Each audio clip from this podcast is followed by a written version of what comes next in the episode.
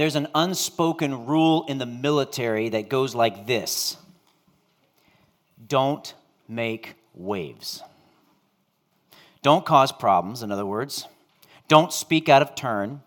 Just do your duty as a soldier in compliance with your authorities at all times. Otherwise, you might be the one in the dirt doing push ups. In our passage today, we meet our protagonist, and what happens to her is awful.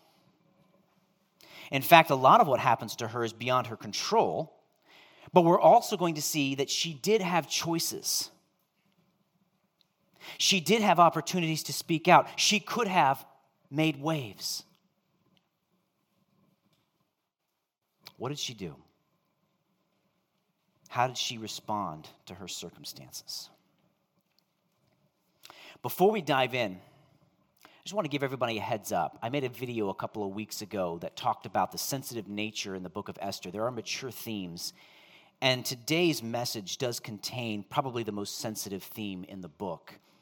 And if you're here this morning with young ears and you're not comfortable with that, I just want to invite you to take full use of our children's ministry downstairs. What I'm going to do is I'm going to stop and pray again. And if you're uncomfortable with your young one hearing the messages that are in this, uh, this, this passage today, I'm not going to be crude or crass by any means. And I'm not even going to dwell on the topics, but they are present in the passage. So as I pray, if you're uncomfortable with that, take this moment to take them downstairs. Let's pray. Jesus, you indeed are so good. You indeed are so righteous. You are holy. We've spent time praising your awesome name. We've spent time giving you what is your due. So, Lord, yes, as Brandon just prayed, open our minds to the text, open our minds to the truths. Help us grasp what you want us to grasp. You are good and we love you. In Jesus' name, amen. I'm going to go ahead and give you the first point, and then I want to elaborate on it. Point one when authorities compromise, stand firm. When authorities compromise, stand firm. Join me if you haven't already. We're in Esther chapter 2, verse 1. After these things, when the king, when the anger of King Ahasuerus had abated, he remembered Vashti and what she had done and what had been decreed against her. Now, it's important to remember there's about a four year gap between chapters one and two. King Ahasuerus went to Greece during that time. As you might remember from last week, he spent all that time in chapter one trying to raise a campaign to go to Greece and fight with them and conquer them and avenge his father, but he was defeated, history tells us. So that's what he's been doing between chapters one and two and likely he traveled home in the fall of 480 BC and didn't arrive back in Susa, where we were last week, till 479 BC.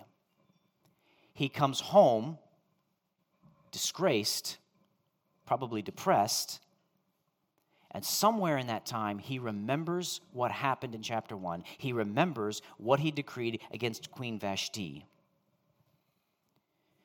And the text isn't super clear on this, but he's probably regretting his decision. In fact, one commentator even says that he comes home defeated and depressed, and he doesn't have the arms of his queen to comfort him.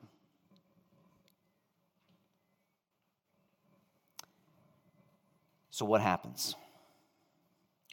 Well, you can't have a sad king. Sad king means bad decisions. So his attendants, his young men, coop up a plan. What do they do? Look at me in verse with me in verse 2. Then the king's young men who attended him said, Let beautiful young virgins be sought out for the king, and let the king appoint officers in all the provinces of his kingdom to gather all the beautiful young virgins to the harem in Susa, the capital, under the custody of Hegai, the king's eunuch, who is in charge of the women. Let their cosmetics be given them, and let the young woman who pleases the king be queen instead of Vashti. This pleased the king, and he did so. Now, we see here in the text, and we also know from history, by the way, that Ahasuerus had no self control when it came to women. He objectified them shamelessly. Much of what we know about Ahasuerus from history was recorded by a historian, historian named Herodotus. He records Ahasuerus' attraction to women and even relates a story that Ahasuerus tried to seduce his brother's wife, but then passed her up for her daughter instead. We see this guy was messed up very much. Now, concerning this idea of taking virgins, this was actually a very common practice in the ancient world. Virgins were taken and added to the king's harem, and as awful as this is, and it is awful, if you were in the harem, you would eventually age out. And so the harem had to be replenished. And much, a practice much like this would happen to do that, and it was sick, of course. And although this kind of a practice was normal, it was not normal to choose a queen from common girls. That was uncommon. That was not normal. Most of the time, not all the time, but most of the time, queens were selected from noble families. And often the king would select a queen from the daughters of his closest advisors. One commentator even says that it could have been Memucan's intent to get his own daughter selected as queen, which is why he proposed to have Vashti dethroned. That's a possibility. Regardless, this was not a normal practice, which suggests that the reason the king's attendants proposed this plan was simply to appeal to the king's sensuality in order to make him happy. They compromised the normal practices of the day, and it affected the kingdom. Now, the king was honestly probably thrilled with, this idea. He didn't object, and despite the compromise to cultural norms, he went along with it. Not only did this plan appeal to Ahasuerus' sexual appetite, but it also supports something we see throughout the book of Esther, and that is that Ahasuerus was not a great leader. Honestly, he didn't have much of a mind of his own beyond going to Greece and trying to conquer them. We're going to continue to see through the book of Esther that he really just listens to, it as, to his advisors and does what they think is best. They come up with this plan and his response is, Sure. Now let's leave Ahasuerus for just a second. And let's take a moment and think about Esther at this time. We haven't gotten to her in the text. But so far, up until this point in the story, she's just living her life. Day in and day out. She's just a simple Jewish girl doing what she does to survive. And everything that's happened up into the story till now is completely outside of her control. But it's going to completely change her life. And she's oblivious. Right now, in our city, in our district, in our state, in our country, and in our world, decisions are being made that are completely and totally outside of our control. Right now, we're probably even oblivious to most of them. And some of these decisions that are being made may not have any effect on our lives at all, but some of them might, some of them probably will.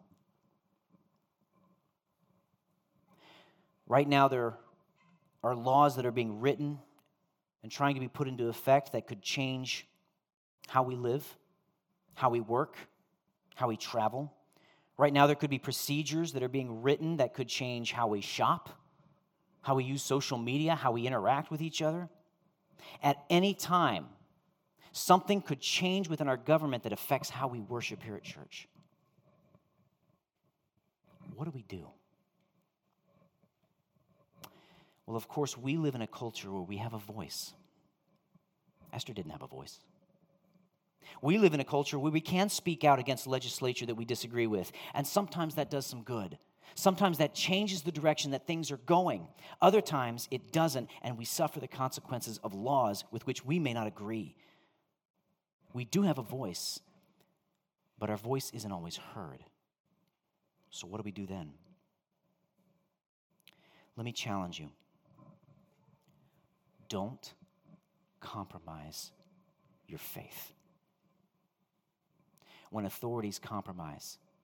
Stand firm. Stand firm in what you believe. When authorities do things and make laws and change policies that violate our conscience, yes, speak up. Yes, write your congressman. Take full advantage of your rights. Absolutely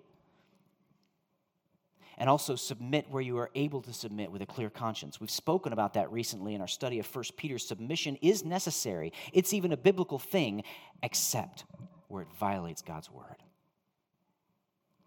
So, my challenge to you is to stand firm. Submit where possible, yes. Trust God, and don't let fear take over. Stand firm don't let the fear of authorities drive out your faith and cause you to compromise what you believe. When commanders of Israel, led by Johanan, came to Jeremiah the prophet to seek, seek help, he said to them in Jeremiah 42 11, Do not fear the king of Babylon, of whom you are afraid. Do not fear him, declares the Lord, for I am with you to save you and deliver you from his hand. Now, the ironic thing is that those people who came to Jeremiah didn't listen, and most of them perished.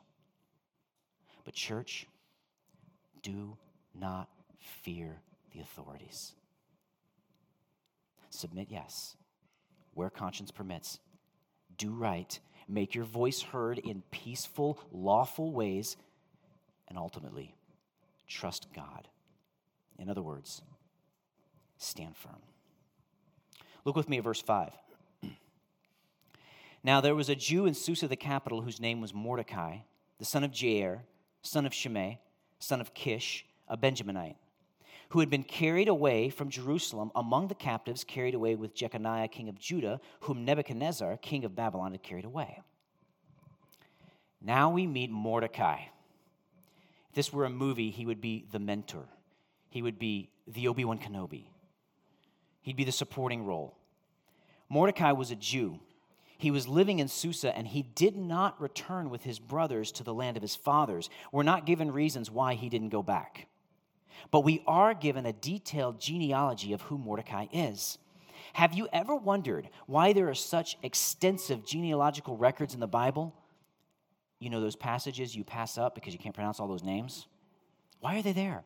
There's actually many reasons why they're there. But one reason that we are given why there's genealogies in the Bible is so that we can make connections to certain people and find out more about their significance.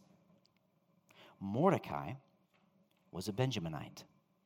He was the son of Jair, the son of Shimei, and distantly, the son of Kish. I say distantly because in Hebrew genealogies, son of could also mean descendant of. Just because you read son of in the Bible doesn't mean that they are directly the son of that individual. They could be distantly related to that individual. I remember one time Pastor Tony told us that there was no Hebrew word for the, for the word grandparent. So they would use this idea of son of. Mordecai was a descendant of Kish, a Benjaminite. Who else was a Benjaminite? King Saul who, by the way, was the direct son of Kish. Mordecai is in the descendant, as a descendant of King Saul, somewhere along that family. Why is that significant? You'll have to come back next week to find out. Stay tuned. Now, it's also important to note something. The text, the way we read it, it sounds like Mordecai was taken into captivity during the reign of King Nebuchadnezzar.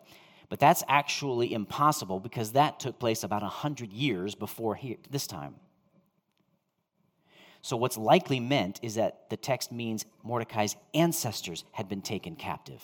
It's likely that Mordecai was born here in Babylon, in Persia, that Mordecai had grown up his entire life as an exile. This is probably the only life he knew, which, by the way, might shed some light on why he didn't go back. Verse 7 He, Mordecai, was bringing up Hadassah, that is Esther, the daughter of his uncle, for she had neither father nor mother. The young woman had a beautiful figure and was lovely to look at, and when her father and her mother died, Mordecai took her as his own daughter. Intro Esther. Now, what do we know about her? First, we read right away that she's an orphan. No doubt experienced a lot of sorrow in her life from losing both parents. She's known no other life than exile. She's been raised by her cousin, presumably her older cousin, and she's beautiful. From the verses to come, she appears to be a very compliant girl. She always did what she was told. One thing to note this is the only place that we are given her Hebrew name, Hadassah. Esther is a Persian name and it means star. And there's evidence to suggest that the name Esther was a nickname given to her by the Gentiles of the empire as a reference to Ishtar, the goddess of love and war. And as the story unfolds, we see that Esther fits both of those descriptions love and war. You know, one thing that makes a great story is what we call a character arc. And a character arc, if you don't know, is where your character learns something or changes or goes on a journey throughout the story.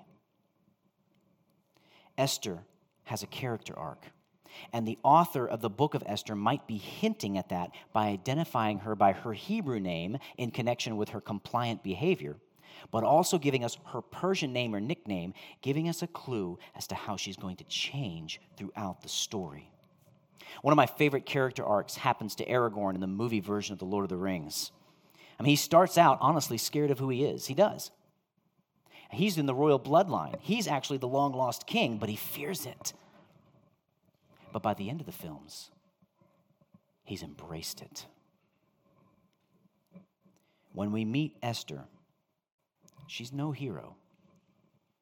Not yet. Read on. So when the king's order and his edict were proclaimed, and when many young women were gathered in Susa, the, capital, the citadel, in custody of Hegai, Esther also was taken into the king's palace and put in custody of put in the custody of Hegai, who had charge of the women. Now, this idea of being taken does tell us that this event was beyond her control. Just as the Jews were taken captive into exile by Nebuchadnezzar, Esther and the other virgins are taken captive. And we don't know how Esther responded. We're not told. We don't see her inner thoughts and feelings about this. The officials came and they took her along with the others. And watch what happens, verse 9. And the young woman, that is Esther, pleased him, that's Hegai, and won his favor. And he quickly provided her with cosmetics and her portion of food, and with seven chosen young women from the king's palace, and advanced her and her young women to the best place in the harem. Now, this idea of her winning favor actually characterizes how Esther relates to practically everyone. In fact, verse 15 tells us that she wins favor with everyone who saw her. And this is probably due to her beauty, yes, but also probably due to her compliant behavior. She, this could have been her moment. This could have been her moment to speak out. She was winning favor with everyone. This could have been her chance to take a stand but she just did what she was told. She did not make waves, she went with the flow. Those kinds of people are generally liked, yes. But at what cost? She's given cosmetics and food. Her job is simply to become as desirable to the king as possible.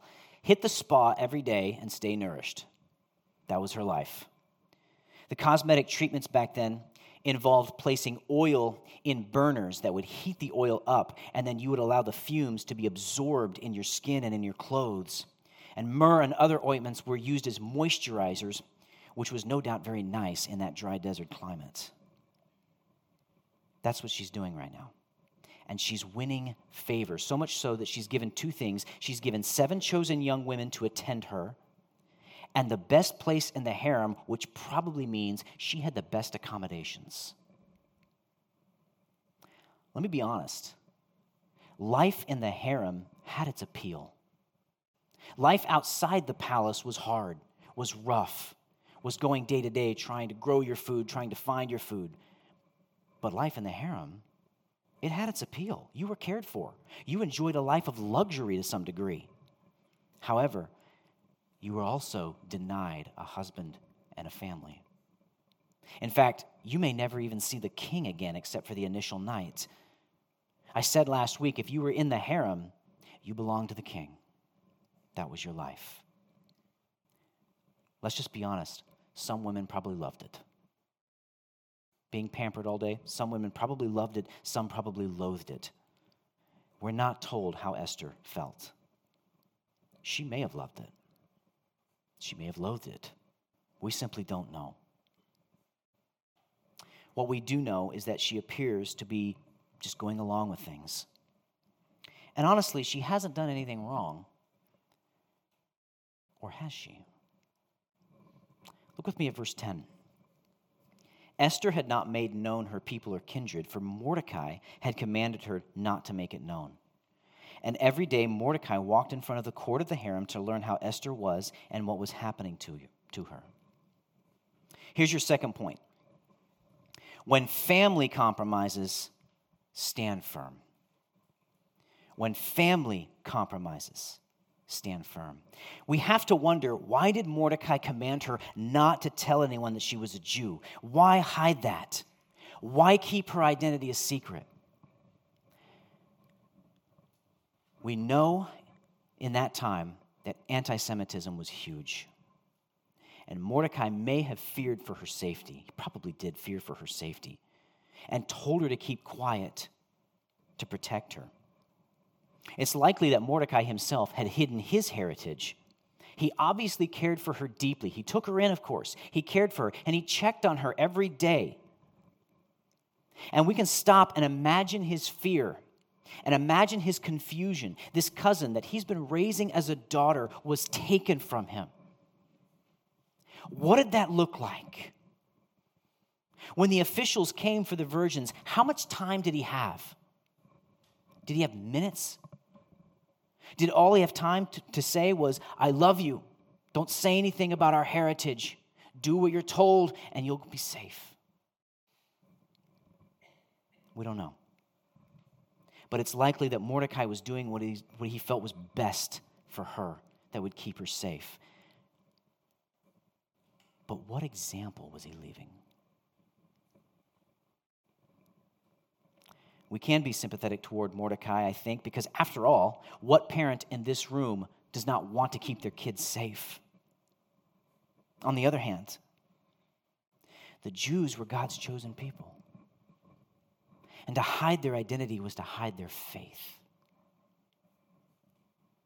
Did Mordecai compromise faith in Yahweh out of fear for his cousin? I think so. He feared for her safety, compromising his faith and telling her to compromise hers so that she would go and live within the king's harem where she would be subjected, subjected to a life in complete contrast to the Torah. Again, Esther just did what she was told. You know, it's one thing when you have to decide whether or not to take a stand against authorities, but it's a whole other ball of wax when you have to decide whether or not to take a stand against family. That's hard. I heard a speaker once confess that he would sneak drinks and snacks into theaters. Raise of hands is all who's guilty. No, I'm kidding. One time, he was sitting in the parking lot waiting to go in the theater. He had his snacks, and his teenage son spoke up, convicted by the practice, knowing that the theater did not allow snacks to be snuck in. He was bold enough to tell his father, If you decide to do this, I'm staying here in the car. The speaker admitted to his shame he left his teenage son in the car and went and watched the movie. But talk about boldness, the son. You know, the temptation to go along with the rest of the family, despite compromise, can be strong. Fear often dominates fear of losing face, fear of not fitting in, fear of fractured relationships. taking a stand for Christ can cost us dearly. You know, when Peter came to Jesus saying, We've, we've left everything and followed you, what did Jesus say in Mark 10 29? He said, Truly, I say to you, there is no one who has left house or brothers or sisters or mother or father or children or lands for my sake and for the gospel who will not receive a hundredfold now in this time houses and brothers and sisters and mothers and children and lands with persecutions and in the age to come eternal life. Now, in what ways do you compromise? In what situations has fear sealed your lips? How has family kept you from speaking out for the gospel? You know that, that stupid saying, blood is thicker than water? I hate that saying. I do. Forget about that. I honestly think it's a manipulative way for patriarchs and matriarchs to control their offspring. How has loyalty to your family caused you to be disloyal to God? Now we stop and think, well, wait a minute, how could Mordecai have done anything different? What other choice did he have? Could he have taken a stand in his own home against this invasion? Could he have barred the doors and fended off the guards for maybe minutes?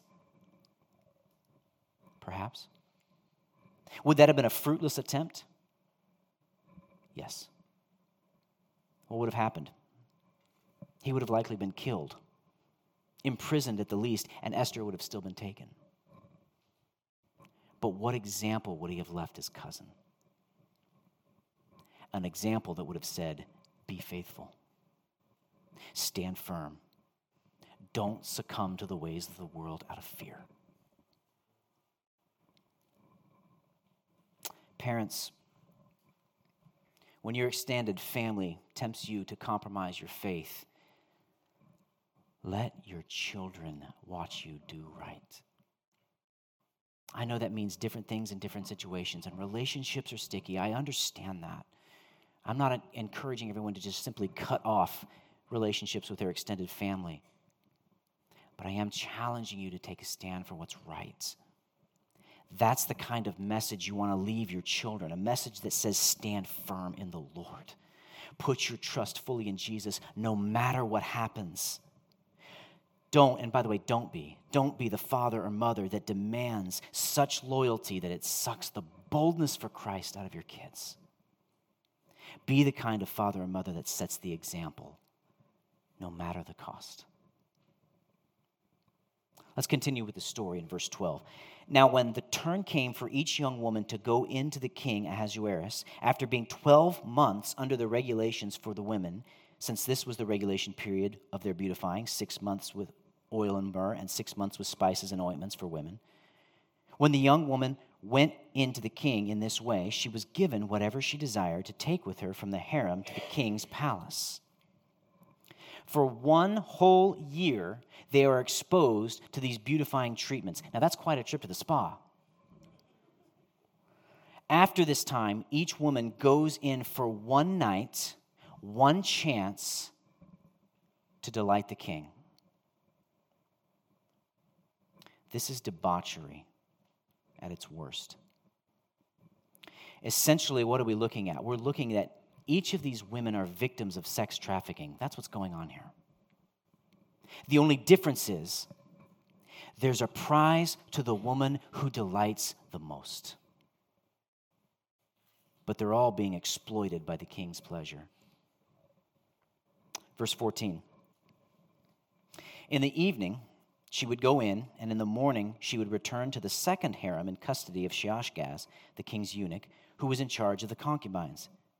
She would not go to the king again unless the king delighted in her and she was summoned by name. So you see, they go to the king as a virgin, they become a concubine, and then that's their life. After this one night, it all hinged on this night. There was no companionship with the king, there was no husband comforting. These women were nothing more than objects. Verse 15. When the term came for Esther, the daughter of Abihail, the uncle of Mordecai, who had taken her as his own daughter to go into the king, she asked for nothing except what Hegai, the king's eunuch, who had charge of the women, advised. This is a little bit difficult to interpret. It's, it's been suggested that women would take jewelry or other ornaments with them when they went to see the king, just ways to increase their appearance. And again, Esther is compliant and she does what Hegai advises. The rest of that verse now Esther was winning favor in the eyes of all who saw her. And when Esther was taken to King Ahasuerus into his royal palace in the tenth month, which is the month of Tebeth, in the seventh year of his reign, the king loved Esther more than all the women, and she won grace and favor in his sight more than all the virgins, so that he set the royal crown on her head and made her queen instead of Vashti. When it says he loved Esther, don't think he fell in love with her like Prince Charming to Snow White. It simply means that she pleased him more than the other girls did. It was a sick world. The ancient world was a very sick world. You know, we saw last week that men were judged by all they owned. Ahasuerus showed off his entire wealth. Men were judged by their wallets. We see this week that women are judged by their beauty. Aren't you glad we don't live in a society like that? Honestly, not much has changed. Men still seek identity through status and wealth. Women still seek identity through beauty. And we are lied to by the world every day concerning these things. Don't buy into those lies. Men, your worth is not in your wallet. Your worth is not in your possessions. Your worth is not in your position at work. Women, your worth is not in your physical beauty. Your worth is not in how well you're raising your children. All of you, your worth is not in your birth status or the school you attended or the neighborhood that you live in or the job that you have. Those things will leave you empty your worth is in Christ and Christ alone. Let me pause just for a second and ask Do you have that worth? Have you embraced Jesus as your Lord and Savior, letting Him define you, not the world? You can embrace Christ today by faith simply admitting that you're a sinner and choosing to put your faith in Him. And I urge you, if that's you, I urge you to do that. And if you have more questions, please come forward after the service and talk to me. Let's finish up our story, verse 18. Then the king gave a great feast for all his officials and servants. It was Esther's feast. He also granted a remission of taxes to the provinces and gave gifts with royal generosity. Now, this is the fourth feast that we read about in the book of Esther, and we're only in chapter 2. Ain't no party like a Persian party, because a Persian party don't stop. Celebrations over coronations, victories, and other events were common. And the king wanted everyone to be happy about his new queen. Now, at face value, this sounds like a classic story from rags to riches. We love those stories, don't we? I mean, look at her now. She's the queen. She went from a nobody Jewish girl to the queen of Persia. That's the American dream. But in gaining the crown, Esther compromised her faith. This leads us to our final point. When tempted to compromise, stand firm. When tempted to compromise, stand firm. Did Esther compromise her faith? Yes. Did she have much choice in the matter? I mean, you, you could come to me and say, Pastor Ryan, she was taken from her home for crying out loud. And Mordecai, her only family, told her, don't speak up about who you are.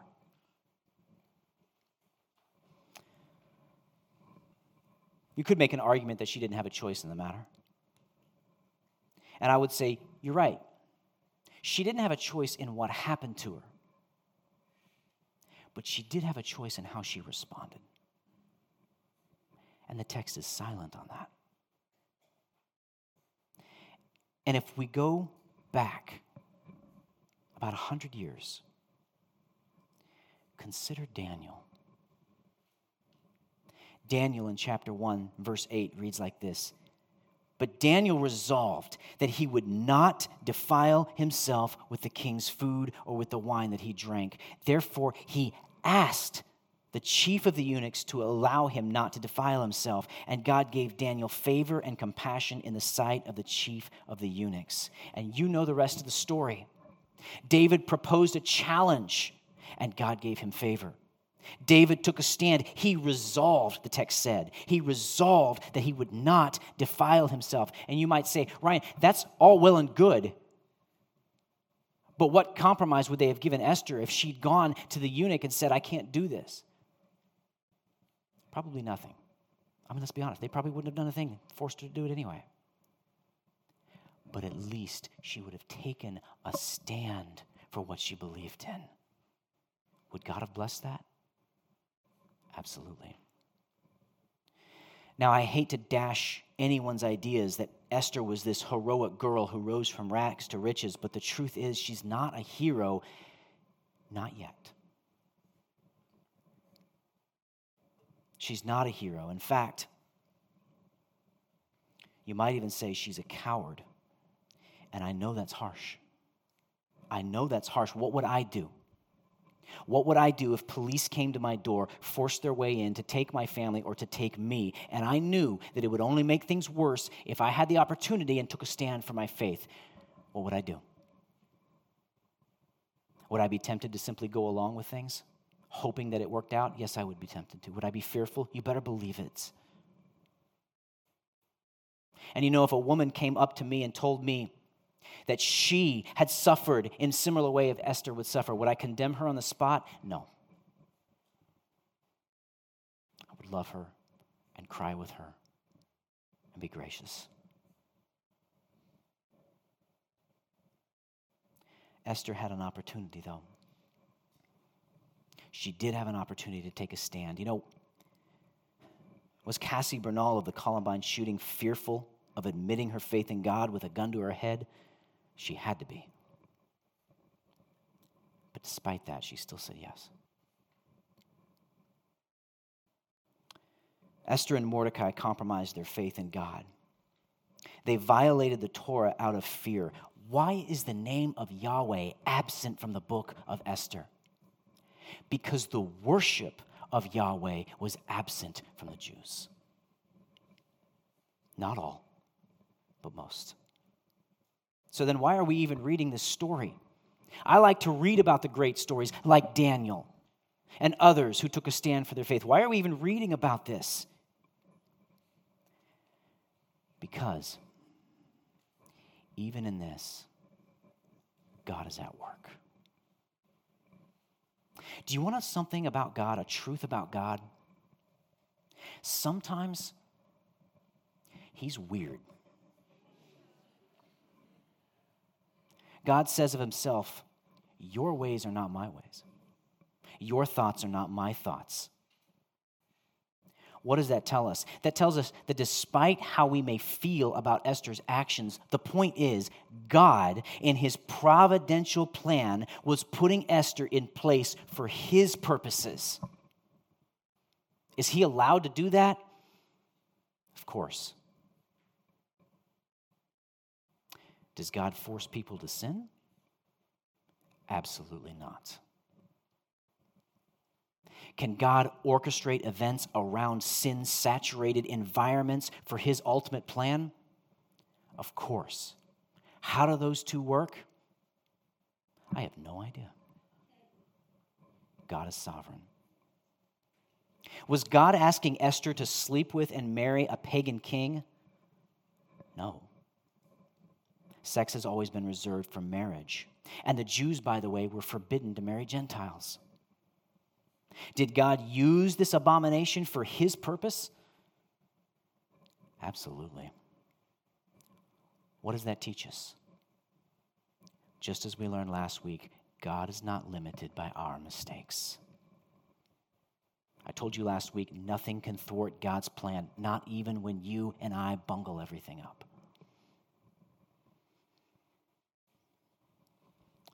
God's not thwarted by our mistakes. Does this mean we can live how we please because God's going to work it out anyway?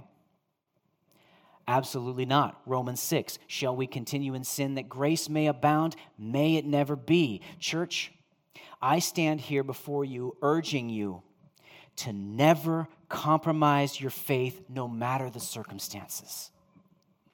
Like Daniel, resolve now that you will not defile yourself by compromising your faith. Well, what's one way we can do that? You know, as we look at the text, what preceded their compromise? I can't help but think it was comfort. Comfort preceded their compromise. Mordecai and Esther never went back to Jerusalem, remember? Though the invitation was there, what kept them from going back? I can't help but wonder if it was comfort, that they'd settled where they were. Mordecai had a decent job, they just lived life. Life was fine. Comfort precedes compromise. Now, I'm not saying you can't kick back in your favorite chair with a glass of lemonade and watch this week's Great British Baking Show. Or hop on Facebook, eager to see Jenny Gibbons read the next installment of Walter the Farting Dog. Of course, you should. Enjoy life. God has given us amazing things to enjoy. That's not what I'm saying.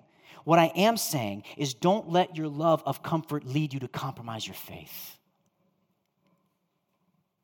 God calls us to do uncomfortable things, like examine our hearts, confess sin, witness to our neighbors, taking a stand for what's right.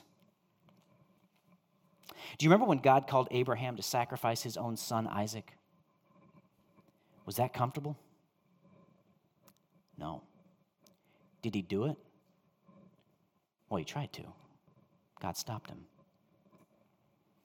Don't let comfort lead you to compromise your faith. You know, Jesus said once, "Foxes have holes and birds have, air, have birds of the air have nests, but the Son of Man is nowhere, has nowhere to lay his head." How much value did Jesus put on comfort? And for that matter, how much did Jesus let the authorities or even his own family affect his mission? Jesus was always challenging the Pharisees to the point where they killed him. As for his family, once in Mark chapter 3, they came with the rest of the crowd to try and seize him because they were shamed by what he was doing. And despite the opposition, Jesus would not compromise the cross. In John 6, Jesus declared, For I have come down from heaven not to do my own will, but the will of him who sent me. What was that will? It was the will of the Father to crush the Son. You know, as in Esther's story, the authorities in Jesus' day plotted behind the scenes. Like Esther, Jesus was taken in the garden, and he did not object. Like Esther, Jesus was brought before a ruler, even before a king. And like Esther, he remained silent. But unlike Esther, Jesus refused to compromise. Fear did not drive him to go with the flow merely to survive. Esther's body was treated with oils and spices. Jesus' body was ripped and pierced. Esther was given a crown of gold, Jesus, a crown of thorns. Esther was favored by all who saw her. Jesus was mocked and ridiculed. Esther avoided death and received temporary glory from a wicked king. Jesus embraced death, conquered death, rose from death.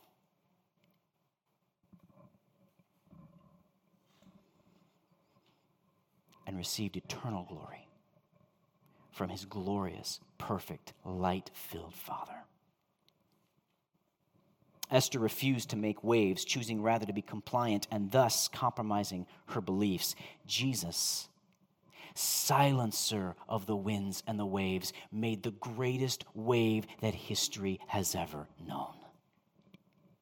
Refusing to be compliant so as not to compromise for a moment the mission he was sent to do for you and for me. There's an unspoken rule in the military that goes like this don't make waves, don't cause problems, don't speak out of turn. Do your duty as a soldier and compliant with your authorities at all times. In our ever increasing anti Christian culture, that same idea is being pressed on you and I every single day. Your Savior did not succumb. Look to Him for the strength to do the same. Let's pray.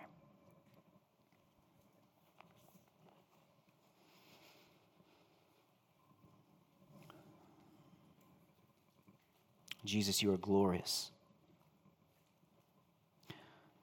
The greatest example. You did not compromise, though the weight of every believer's sin was placed upon you.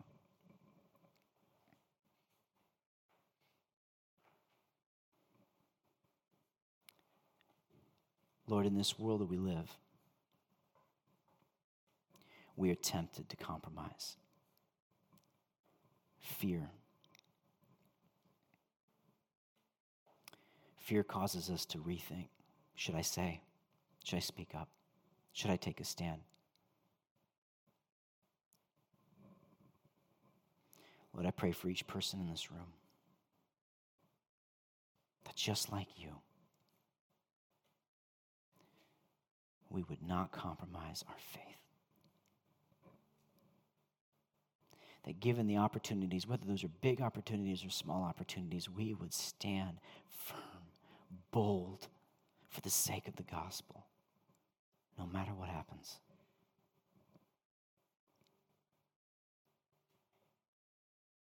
Jesus, we love you. We give you thanks and praise. We pray all this in your awesome name. Amen.